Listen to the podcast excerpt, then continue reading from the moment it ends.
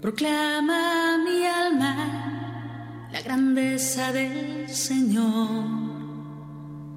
Se alegra mi espíritu en Dios mi Salvador, porque ha mirado la humillación de su sierva, porque ha mirado mi pequeñez.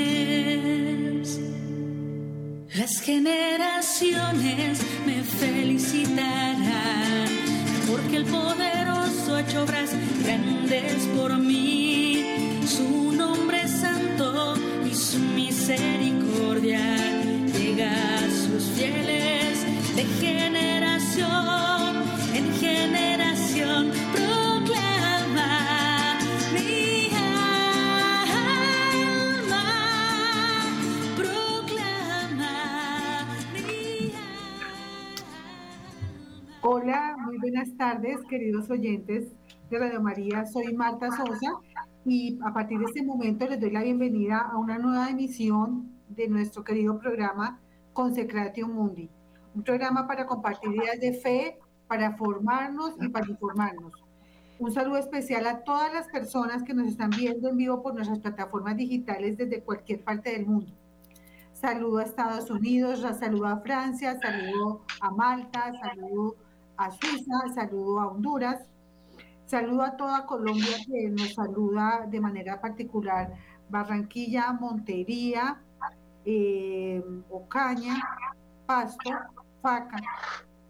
Y invitamos a, a nuestros oyentes eh, en este momento a iniciar esta nueva sesión de estos programas tan maravillosos con la Reina de la Paz y con nuestro este invitado de lujo, ingeniero Omar Vélez, muchas veces a, a tomar nota, porque como decía Fray Nelson, son cosas que uno a veces necesita volver a recordar y que también nos permite formar a otras personas, porque yo creo que Radio María se convierte en un formador de formadores, es decir, que ustedes, queridos oyentes, cuando nos escuchan y cuando profesan el Evangelio y van a otros sitios a hablar, ustedes son formadores que están formando. Entonces, estos espacios para compartir esas ideas de fe, de formación y de información, como hemos estado, eh, es, son oportunidades muy valiosas. Sabemos que Radio María eh, está permanentemente esforzándose por llevar eh, la, las novedades de nuestra Santa Madre Iglesia, las, los conocimientos, como por ejemplo todo el tema de San Hildegarda, que ha tenido con frecuencia el Padre En, en todo este, en, en todo este, el Padre Germán, en todos estos días con nuestra querida doctora Diana, y bueno, en esta oportunidad que tenemos este conocimiento tan impresionante del ingeniero Omar Vélez, que en este corto tiempo, porque terminan siendo treinta minutos, treinta y cinco minutos, nos traslada de paso a paso toda esta historia tan maravillosa, una historia de esta alma, como diría Santa Teresita del Niño Jesús, pero también que nos permite avanzar en nuestro proceso personal. Por eso, con cada comentario que haga el ingeniero Omar Vélez, yo les pido el favor que lo asuman como propio, es decir, cuántas veces me ha pasado esto, cómo puedo resolver esto, qué situaciones me llaman a, a aumentar mi fe y también a pedir ayuda de la intercesión de la Siempre Virgen María. Entonces, eh, vuelvo a insistir que eh, estamos desarrollando un tema bastante interesante y queremos esforzarnos a prestarle mucha atención, porque realmente todos estos mensajes de la Virgen de Medjugorje son mensajes que nos deben llamar la atención y buscar una modificación o cambio de nuestra manera de ver la vida y nuestra manera de actuar. Iniciamos, como siempre, con una oración, querido ingeniero Omar, eh, que siempre la delego a él, tanto la iniciación y el cierre, para que nos ayude la Santísima Virgen María, también la intercesión de San José y del Arcángel San Miguel, a, que, a, quien, eh, a quien siempre le pedimos que proteja este espacio radial y a toda Radio María y a ustedes oyentes, para que escuchen la palabra del Señor y no tengan oídos sordos, para que vean y no sean sordos, y nosotros para que podamos transmitirles a ustedes con nuestras palabras, y muchas veces esforzándonos a vivir una vida ejemplar que realmente es el verdadero evangelio. Entonces, querido ingeniero Omar, el micrófono es suyo y muchas gracias por su generosidad en esta sesión de programas eh, de la Virgen de la Paz. Realmente van a, van a trascender, yo pienso, porque ha tenido mucha acogida. Ingeniero, ¿cómo está? Buenas tardes, Marta. En primer lugar, muchas gracias a ti, al programa y a Radio María por esta oportunidad. Vamos a hacer la oración como tú quieres. Eh, realmente me parece excelente. En el nombre del Padre, del Hijo, del Espíritu Santo. Amén. Es lo primero, siempre prender la luz. La Virgen María nos dice, como al entrar a un cuarto oscuro, se enciende la luz. Siempre, siempre, siempre hay que orar al Espíritu Santo. Así que, querido Espíritu de Cristo, amor del Padre, del Hijo, mira todas las personas que esta tarde nos van a acompañar. Entonces, toma nuestra voz, toma nuestros pensamientos, toma las preguntas que va a hacer Marta. Bendice a cada uno de los que están detrás de las cámaras y detrás de este programa, colaborando y sirviendo, porque el que sirve ora dos veces. Así que, Espíritu Santo, bendícenos a todos esta tarde y ayúdanos a vivir ese mensaje que nos diste el día veinticinco a través de la Virgen María, donde nos invitabas a una oración fuerte, nos invitabas a renovar la oración en familia y nos invitabas otra vez a orar de día y de noche como en los primeros días. Ven, Espíritu Santo, ven por medio de la poderosa intercesión del corazón inmaculado de María y de San José, su castísimo esposo. Amén. Amén. Amén. Bueno, entonces pues iniciemos eh, empezando por pues como quedamos, ¿se acuerda, ingeniero? Porque veníamos en esa historia como que uno queda como todo acelerado, como si estuviera a, a ochenta por hora y de pronto tiene que bajar y vuelve a empezar y eso siempre le cuesta a uno, ¿sí?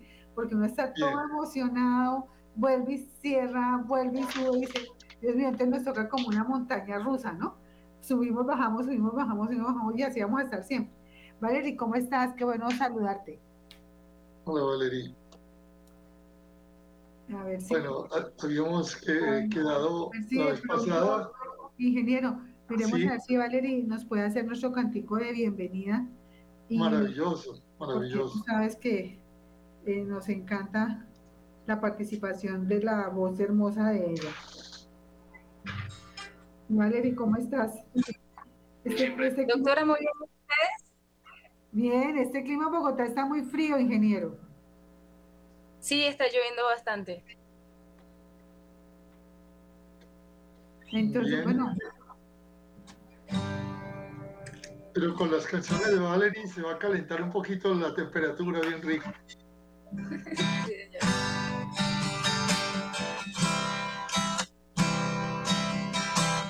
junto a ti, María, como un niño quiero estar. Tómame en tus brazos, guíame en mi caminar. Quiero que me eduques, que me enseñes a rezar. Hazme transparente, lléname de paz.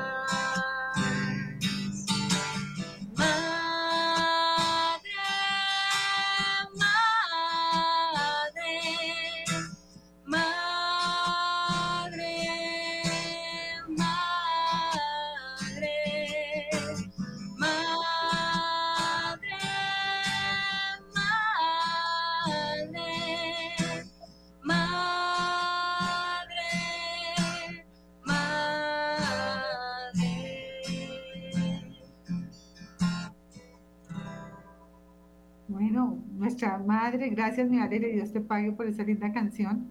Y la verdad, eh, fíjate, fíjate ingeniero Omar, que, que estamos hablando de la Virgen como maestra, ¿no?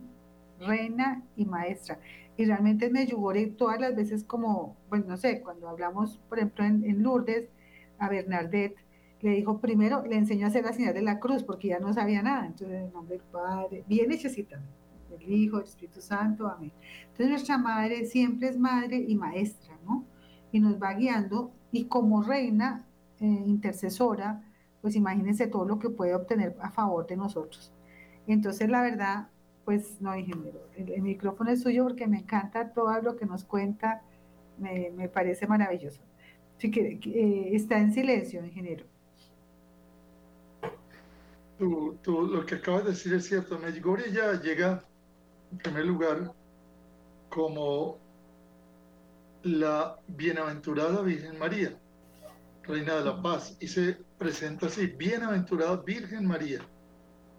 Eh, siempre se presenta como la Virgen María, en primer lugar, porque eso es algo extraordinario, pero después dice que es la Reina de la Paz. Pero para, para mí, lo que tocaba decir son las cosas muy importantes. Madre, como Madre nuestra, como Madre de la Iglesia, como nuestra maestra, como nuestra protectora, y yo diría, te, te podría decir, como decía un amigo mío, José Manuel, que la Virgen tiene más virtudes que todas las estrellas del cielo juntas. Sí, sí. Y cuando uno llega a conocerla un poquito más, llega a quererla más que a su madre de la tierra. Eso es, es algo que no sé explicarlo, pero eh, se llega a querer a la Virgen María más que a la mamá terrenal, amando inmensamente a nuestra madre terrenal. Bueno, volvamos un poquito donde quedamos la vez pasada. Les contaba que mi gran amigo Luis Simán fue a Medjugorje, entró a, a la Pensión Zulich, y fue una de las conversiones más extraordinarias, de un lamparazo. Cuéntenos, vuelvo a recordar para la audiencia que nos tomó hasta el, hoy, porque como hay unos que pueden ver... Es, es importante para las esposas, ¿no? Anoche eh, yo tengo una escuela Luis Simán, de María... ¿quién era? Luis Simán, ¿quién era? Para un la, sí, los, mart- los martes a las ocho tengo una escuela de María de ocho a nueve. Y anoche una señora también contó algo parecido con su esposo. Ajá. Es que las esposas, cuando empiezan a insistir, a insistir en la oración, logran cosas maravillosas. Y es lo que yo llamo mover las montañas. Luis Simán era un, un empresario salvadoreño. Por la, la situación política tan conflictiva que uno en Salvador, él tuvo que irse a Miami, Estados Unidos. Su esposa, una mujer sumamente piadosa, Adela, que hasta el día de hoy colabora con el Centro María Reina de la Paz de Miami, Florida Center for Peace. Hasta el día de hoy ya lo dirige. Eh, Luis ya falleció hace unos años, pero el, Adela sigue con todo el grupo. Entonces Adela insistía en ir a Medjugorje, invitaba a Luis, pero Luis, muy ocupado con su trabajo, nunca le hacía caso. Y ella insistía, insistía. Porque, miren, en Medjugorje hay una característica: van muchas más mujeres que hombres. Y, y es muy importante que las esposas o las hermanas o las hijas arrastren a sus papás, a su esposo. ¿Por qué? Porque puede ocurrir lo que le pasó a Adelita. Adelita, después de mucho insistir, logró que Luis fuera a Medjugorje, pero Luis le dijo: mira, Adela, vamos allá, usted se va con sus amigas a rezar, a sus misas, yo me quedo donde nos vamos a alojar, aquí llevo mis maletines con todos los, la, la, los papeles de trabajo, yo me quedo trabajando y usted tranquila. Usted se va a rezar. Llegando a Medjugorje, entrando a la Pensión Zulich, al Hostal Zulich, se cayó una lámpara en la cabeza de Luis. Y Luis quedó privado. Y Luis tuvo una experiencia espectacular allí mientras estaba privado, de tal manera que se levantó, dejó el maletín con el trabajo allí y le dijo a Adelita: vamos a la iglesia. Y empezó a orar y a rezar, y a promover los grupos de oración, y a suministrar material, y a hacer todo hasta el día de su muerte. O sea que es la conversión más curiosa que yo he visto, de un lamparazo. Es que, Entonces, es que, es, es que es, sabes que es lo, lo bonito, ingeniero, que es que siempre se hace la voluntad de Dios. Exacto. Y miren, tú, puedes, tú puedes decir lo que quieras, no es que yo no voy, es que yo no quiero, es que yo no haga y diga lo que quiera, pero en realidad se hace lo que Dios quiere. Y, y Luis tenía una imprenta, Hispasa, en la cual publicó todos los libros del Padre Leopoldo. El Padre Leopoldo se lo permitió y sacarlos en español. Entonces, él puso su dinero, o buena parte de su dinero, al servicio de la Reina de la Paz. Videos, en aquel tiempo comenzamos en Betamax, después V H S, después C Ds. Ahí, ahí ves la evolución de los años. Y Luis también financió el comité que formamos con el Padre Francisco Verán, con el Padre Manuel de España, con Ivette Pacheco, y estaba yo también. Este comité se encargaba de promover los grupos de oración y los centros de María Reina de la Paz en toda América. Ajá, en aquella época entonces, Padre Verán era nuestro director. Estuvo varios años, hubo varios directores en la medida que los sacerdotes podían, pero Luis siempre estuvo al frente, Luis Simán. Incluso antes de morir, Luis escribió un folleto hermosísimo sobre la Eucaristía, que es una obra preciosa, de, de los trabajos más lindos que yo he visto sobre la Eucaristía. Como, ese fue como su legado para todos nosotros. Y además, en el año dos mil diez, en Medjugorje, Luis contactó al padre Danco, quien era uno de los franciscanos que estaba en ese momento dirigiendo Medjugorje, y se organizó lo que hoy se llama Centro Medjugorje, bajo la guía de los franciscanos. Con las personas que estaban en ese año en Medjugorje, se formó el primer gran grupo de coordinación de toda América. Un, y, hay, y hay en este momento coordinadores de Centro Medjugorje en todos los países de Iberoamérica, a tal punto que ya en el año pasado se hizo el, el congreso en Costa Rica. Este año nos toca a nosotros en Colombia, en Río Negro, a final de, no, de enero. Tenemos el congreso sí, iberoamericano de María Reina de la Paz en, ¿pero para cuándo es? En, al final de, de enero. Yo le doy la fecha exacta. Y resulta que vendrán sacerdotes de Medjugorje, vendrán personajes muy interesantes. Y es el Congreso Iberoamericano. Vienen todos los líderes y guías de grupos de todos los países de habla hispana. Creo que vamos a reunir por ahí unas cuatrocientas a quinientas personas. Lamentamos que no tenemos toda la logística para tener siquiera mil, porque lo vamos a hacer en Río Negro.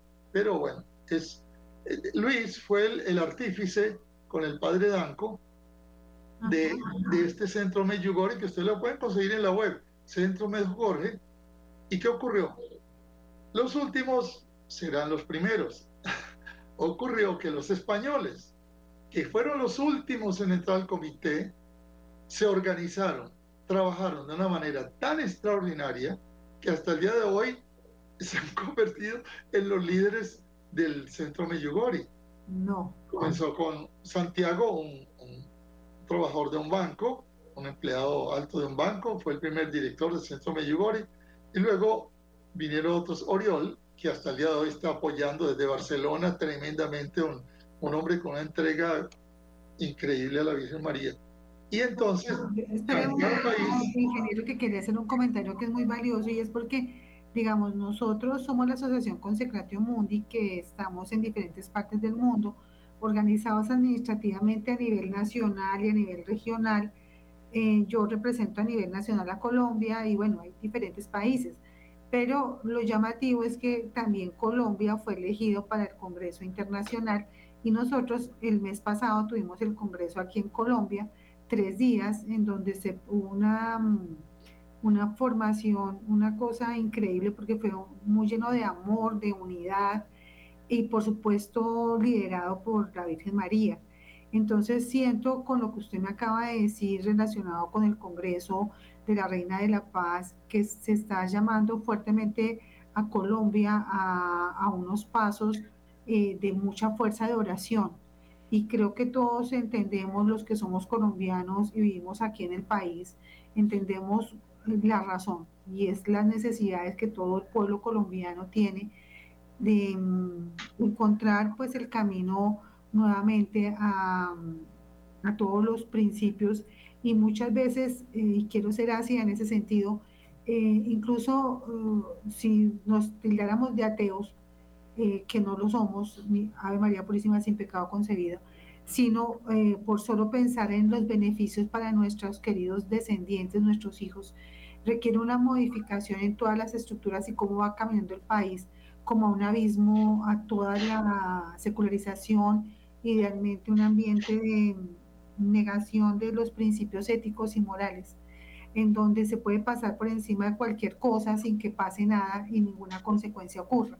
Entonces entiendo que todo este llamado de la Virgen a Colombia es una manera como nos está insistiendo en una oración permanente por nuestro país, y no en vano, no existe ninguna coincidencia cuando tenemos en menos de cuatro meses, cinco meses, dos congresos internacionales eh, aquí en Colombia, que además, por lo menos para mí, fue elegido de alguna manera como al albur, a las circunstancias y fue elegido nuestro país. Y también en el caso de ustedes, las elecciones, pues aquí se cuentan con unos elementos para la elección, con un comité que es internacional, pero realmente eh, me llama mucho la atención, queridos oyentes, lo que está pasando en el país, y desde ya, eh, sin conocer específicamente la fecha, invito a todos los que quieran participar en el Congreso de Reina de la Paz en Río Negro, eh, que porque este programa va a continuar cuando el ingeniero nos diga exactamente las condiciones y las posibilidades que existen, porque pues no sé si están limitados por el tema de la cantidad de personas, porque eso influye, y realmente uno encuentra, como me pasó en Barranquilla, que no tenía una logística adecuada y unos espacios adecuados para, para retomar la gente, eh, y que tuvo pues unas consecuencias y consideraciones en el número también. Entonces pienso que es importante, ingeniero, que esto se, se, se muestre con mucha fuerza, porque eso de verdad, todo lo que se haga por el país, todo lo que se haga en oración, todo lo que signifique, como todo lo que se haga en mal también, ¿sí? Porque si personas sí. se reúnen a hacer el mal para el país, a hacer eh, brujería, hechicería, cualquier cosa en contra del país, eso afecta al país. Lo mismo todo lo que se hace en beneficio, eh, para buscar un crecimiento de las personas, para buscar un beneficio de, de nuestros líderes políticos, porque finalmente nuestro país va conducido por unos líderes políticos para buscar todo eso. Por no en vano, San Pablo nos dice, oren por los que los que están gobernando, porque, porque tenemos, necesitamos orar por ellos, ¿sí?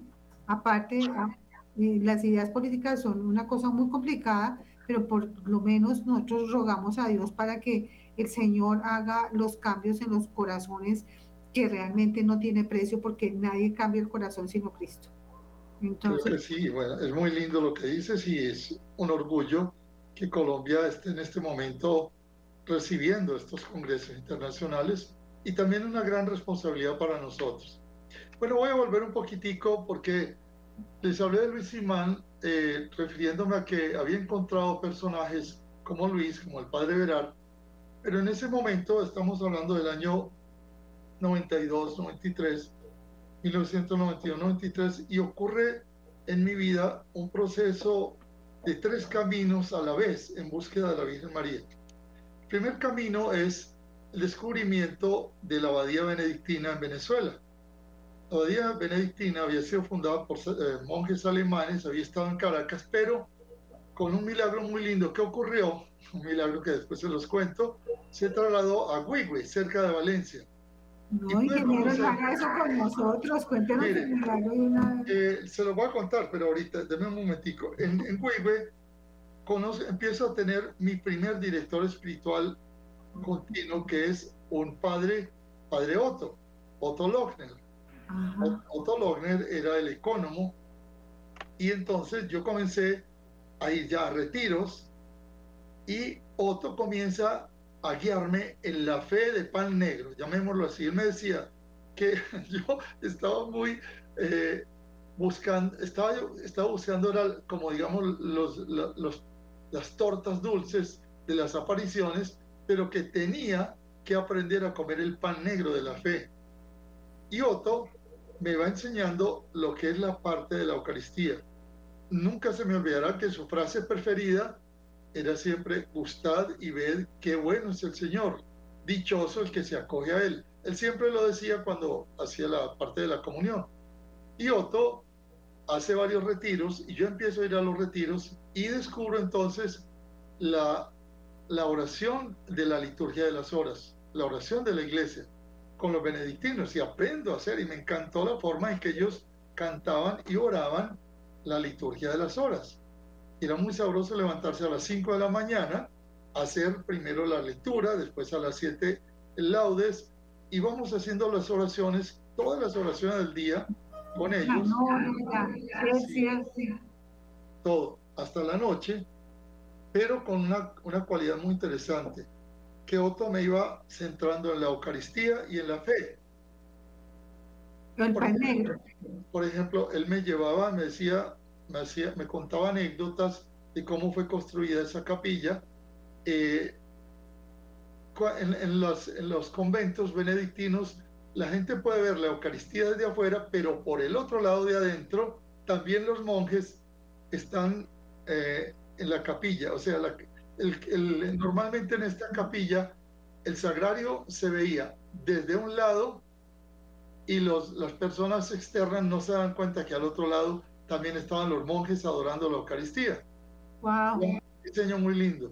Entonces Otto generalmente me invitaba a, a que fuéramos a, a, a la Eucaristía, y me contó que cuando él era jovencito, tenía unos doce años, en Alemania, eh, la gente de Hitler empezó a, seguir a, los, a perseguir a los católicos, a perseguir la iglesia. Su papá eh, tenía una, unas, una imagencita de la Virgen, una pequeña capilla escondida en un bosque, y la familia iba al bosque a orar. Eh, el papá de él había participado en la Primera Guerra Mundial y había sido herido. Estamos ya en, en la Segunda Guerra Mundial, casi la Segunda Guerra Mundial. Otto tenía doce años y me cuenta que una noche el papá le dijo que tenían que irse de ahí porque les iban a quitar la casa. La casa estaba empeñada, eran muy pobres, no tenían con qué pagar la casa. Pero el papá le dijo, vamos a la, al, al bosque, a la imagen de la Virgen y a la capilla, vamos a orar. Y fueron a orar en familia, al escondido. Cuando estaban en la noche en la casa, tocan la puerta fuertemente unos soldados nazis. El señor Lochner, el señor Lochner. Eh, ellos se asustan mucho y el papá sale a, a dar la cara, a enfrentar a, a los soldados nazis. Y ellos le dicen, usted es el señor Lochner, ¿quién es? Yo soy el señor Lochner. Dice, eh, venimos aquí de parte del gobierno. Wow, el, porque a los que agarraban en las capillas así presos. Y ellos, Otto está detrás de su papá, el futuro padre Otto, ¿no? Y entonces le dicen, mire, o usted fue herido en la Primera Guerra Mundial y el gobierno le va a dar un, una indemnización por esa herida. Hemos venido a traerle la indemnización. En plata, pues ahí. Sí, Ay, sí. no, ¿qué es eso? Y fue, Otto eh, mira a su papá, su papá lo mira y le dice, hijo, ¿ves lo que la ve? Pagaron su casita. Les cuento ese primer detalle porque ya Otto a los diecisiete años toma un barco y se viene a Venezuela como, como eh, postulante de los benedictinos. Vienen varios monjes alemanes. O sea, cinco y, años después de ese evento. Sí, y viene, viene Otto a Venezuela y comienza a los diecisiete años como monje benedictino. Y ya tiene unos cuantos años, como llega a ser ecónomo, y Caracas eh, queda, la, la abadía queda entre el Palacio de Gobierno y todo el centro comercial, así que se acabó prácticamente la intimidad de ellos. Claro. Entonces Otto, que era un gran cantor, él, él generó la cantada, la cantata Alberto Armando Grau de música, música religiosa. Otto era un artista, le encantaba la pintura y la música, además de, de la religión. Y él empezó a buscar y a diseñar una nueva abadía y consiguió una montaña en, en Guigüe, en un pueblecito cerca de Valencia, con un lago, con una vista espectacular, un terreno hermosísimo que valía, vamos a decir una cantidad X, por decir, valía un millón de dólares. Dios mío. Entonces, pero los benedictinos no tenían ese dinero. Otto, cuando vio el terreno, empezó a orar con mucha fe, acordándose de su papá, y le dijo a los demás compañeros benedictinos, eh, vamos a hacer la abadía en Guigüe. Y contrató a un arquitecto, el arquitecto Tenreiro, que había ganado algunos premiecitos pequeños para que hiciera el diseño de la abadía benedictina. Adelanto, eh, el, el arquitecto Tenreiro después ganó el Premio Nacional de Arquitectura con el diseño de la Abadía Benedictina de Guigüe. No, ¿qué es esto? Entonces, eh, él hace el diseño, una hermosura de diseño, y no hay dinero. No hay dinero para, para comprar el terreno y para hacer la abadía. Y Otto no suspende, Otto sigue adelante. Ya cuando eh, se llega el momento de que hay que pagar, que empezar a pagar para la construcción y comprar el terreno. Eh, todo el mundo está muy preocupado en la abadía porque Otto ya ha firmado documentos. No, firmado qué locura. Eso, eso, es, eso es lo que decía el padre Otto, que es el pan negro, ¿no? El la pan fe. negro de la fe. Y entonces Ocurrió algo parecido a lo de Alemania. En Venezuela hubo un dictador que se llamaba Pérez Jiménez y había, había quitado unas propiedades que tenían en la playa los benedictinos para convertirla en balnearios. Ajá. Y el gobierno llama a, a los benedictinos, le dice que tienen que darle una compensación por lo que Pérez Jiménez le había quitado a los benedictinos de la playa y por el daño que les había hecho, y les dan la misma cantidad que se requería para hacer la abadía y comprarla. No, qué locura. Entonces, el padre Otto Lochner era un hombre que había vivido la fe y dos milagros dos veces. Dos veces. Dos veces con el mismo tema, con plata, indemnizaciones y en efectivo por pagar.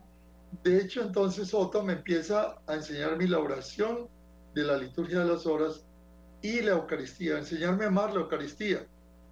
Una de las cosas más extraordinarias, una noche, pasamos toda la noche en oración de la Eucaristía, y Otto solo me decía que meditara una palabra. Me decía, mira, es que Jesús, habiéndonos amado, nos amó hasta el extremo. Y el extremo está aquí en la Eucaristía. Míralo, apréndete eso, no se te olvide nunca. Nos amó hasta el extremo. Entonces yo eh, iba viviendo con Otto un proceso de conocer la fe, crecer en la fe, pero además iba descubriendo la oración profunda de la iglesia, la belleza de lo que es la oración de la iglesia como iglesia. Paremos aquí con Otto. Sí, sí. Otto, Otto se vuelve mi amigo y mi director espiritual. Ingeniero, una pregunta, pero si, por ejemplo, ¿recuerda alguna palabra con la que usted estuvo en oración toda la noche o que le permitió una trascendentalidad mayor en su conexión con Cristo Eucaristía o no? Esas dos. Gustad y ved qué bueno es el Señor. Dichoso el que se acoge a Él. Y la otra, la que te acabo de decir. Habiéndonos amado, nos amó hasta el extremo.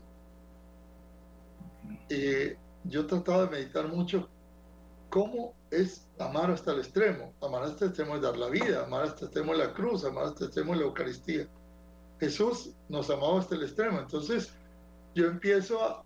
¿Te acuerdas que la Virgen les había contado que la Virgen me había puesto frente a Jesús y como que se había retirado? Pero, sí, pero sí. Es que Jesús en este momento es la iglesia, cuerpo místico, es mi director espiritual y un director espiritual que me empieza a dar unas, una fuerza extraordinaria. Por ejemplo, yo tuve un problema muy serio con una de mis hijas porque ya en el noventa y cuatro tengo una crisis terrible.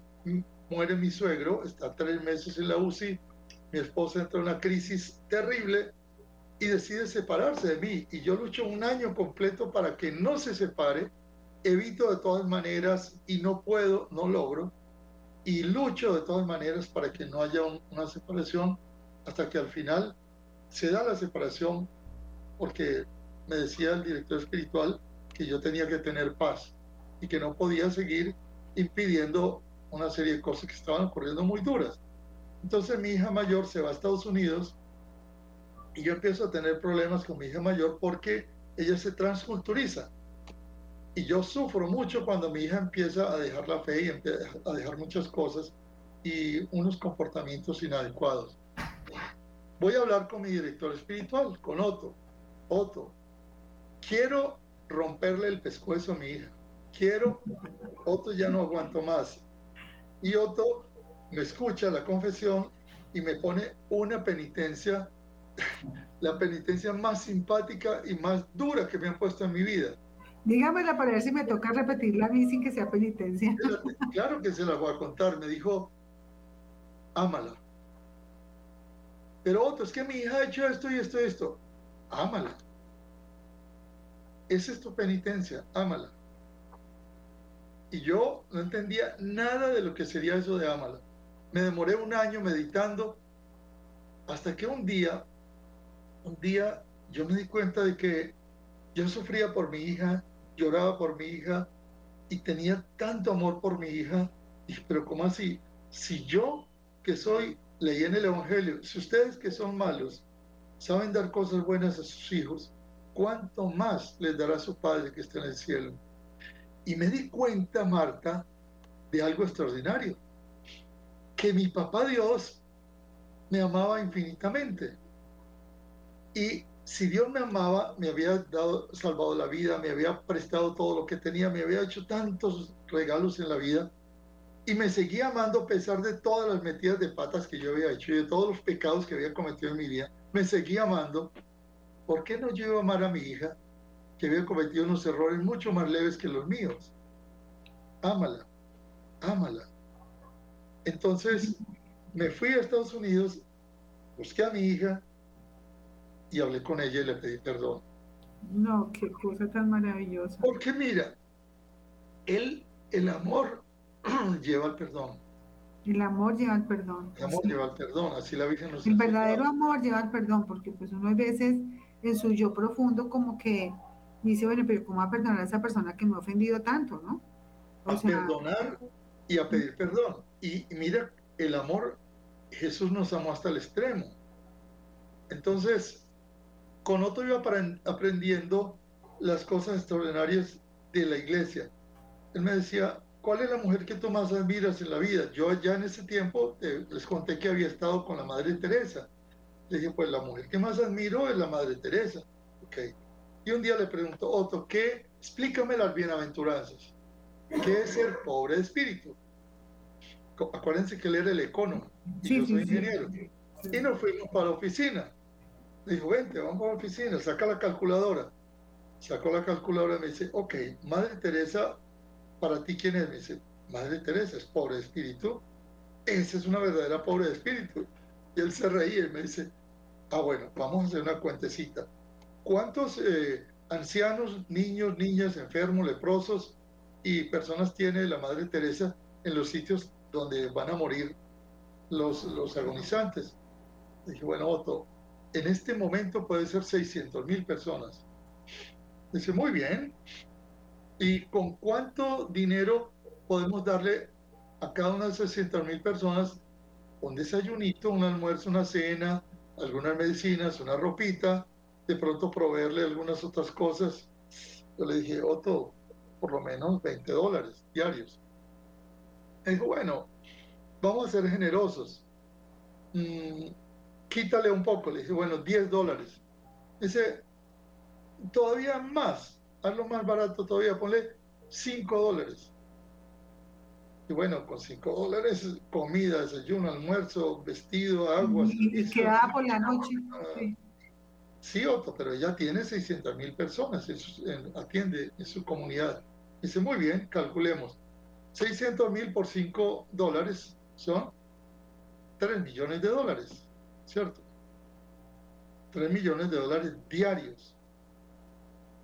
Dice, o sea que la Madre Teresa al mes está gastando noventa millones de dólares, ¿cierto? Y tú me dices que es pobre de espíritu, ¿no? Dice, Otto, cuando ella recibió el premio Nobel de Paz, mira lo que hizo con el premio Nobel.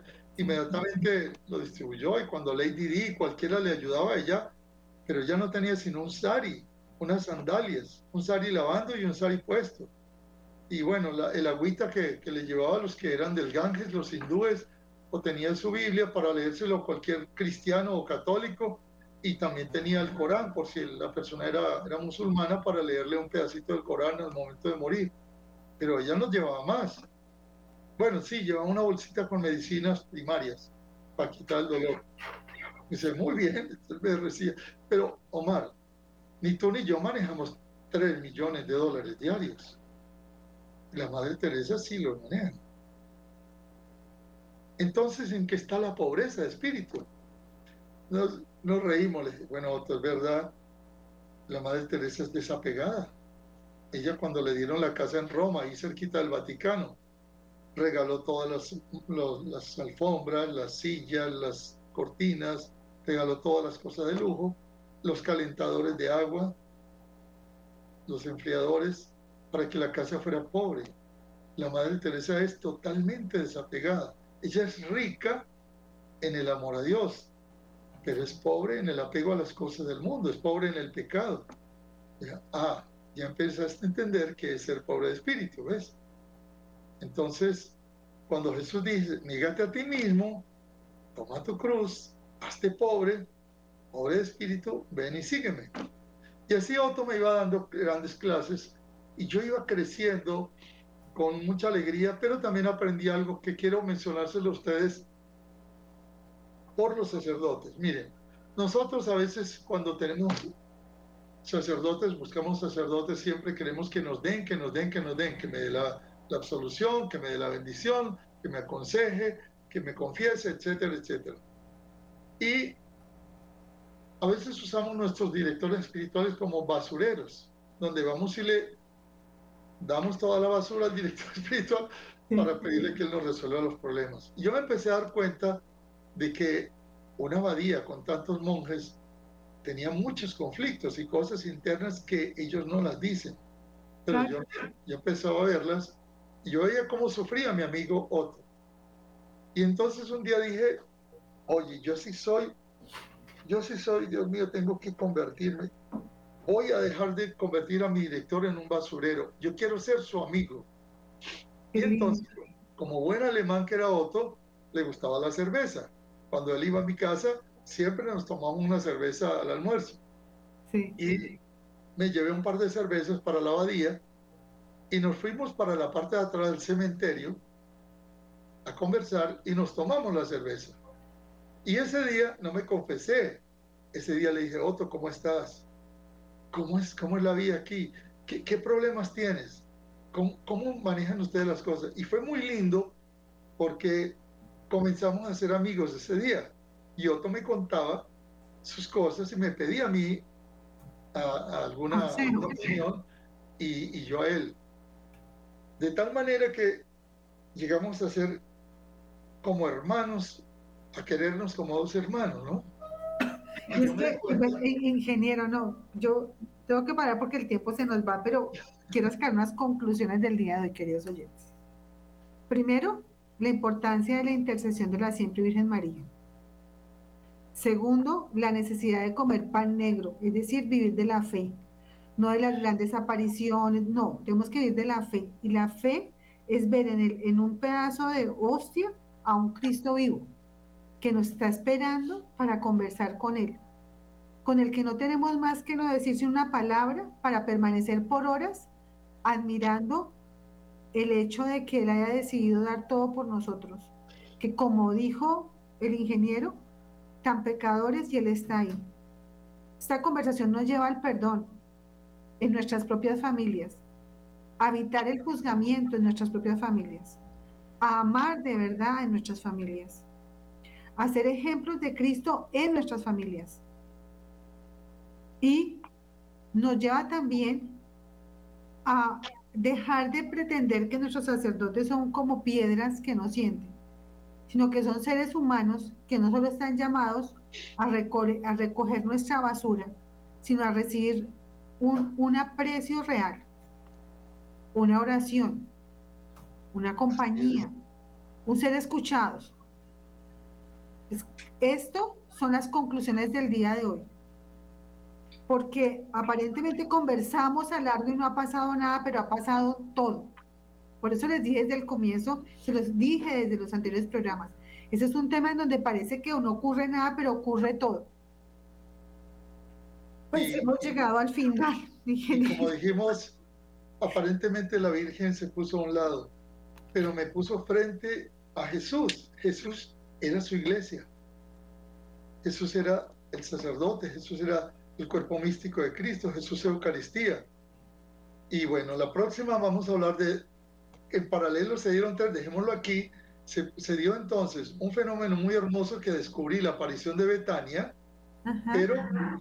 No solo la fe, sino que también comíamos torta, torta dulce y comíamos pan negro.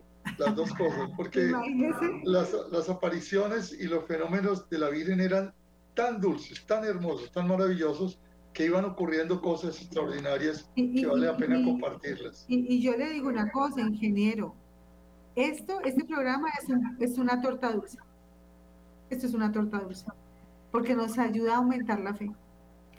Queridos oyentes, amados oyentes eh, de Radio María, nos hemos que despedir. Queremos agradecer a todo, a todo el equipo de Radio María que nos apoya en todo, al ingeniero Omar Vélez por su paciencia, su amor, su generosidad, a Valery, nuestra querida cantante que ahora nos cierra con nuestra canción. Eh, y bueno, eh, una oración siempre, oyentes, por nuestro país y eh, permanecer eh, fieles a Cristo a pesar de nuestras dificultades, y que estos programas traigan como consecuencia la santidad en nosotros mismos, uh-huh.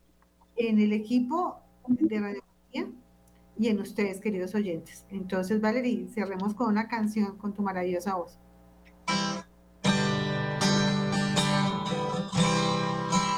María, mírame.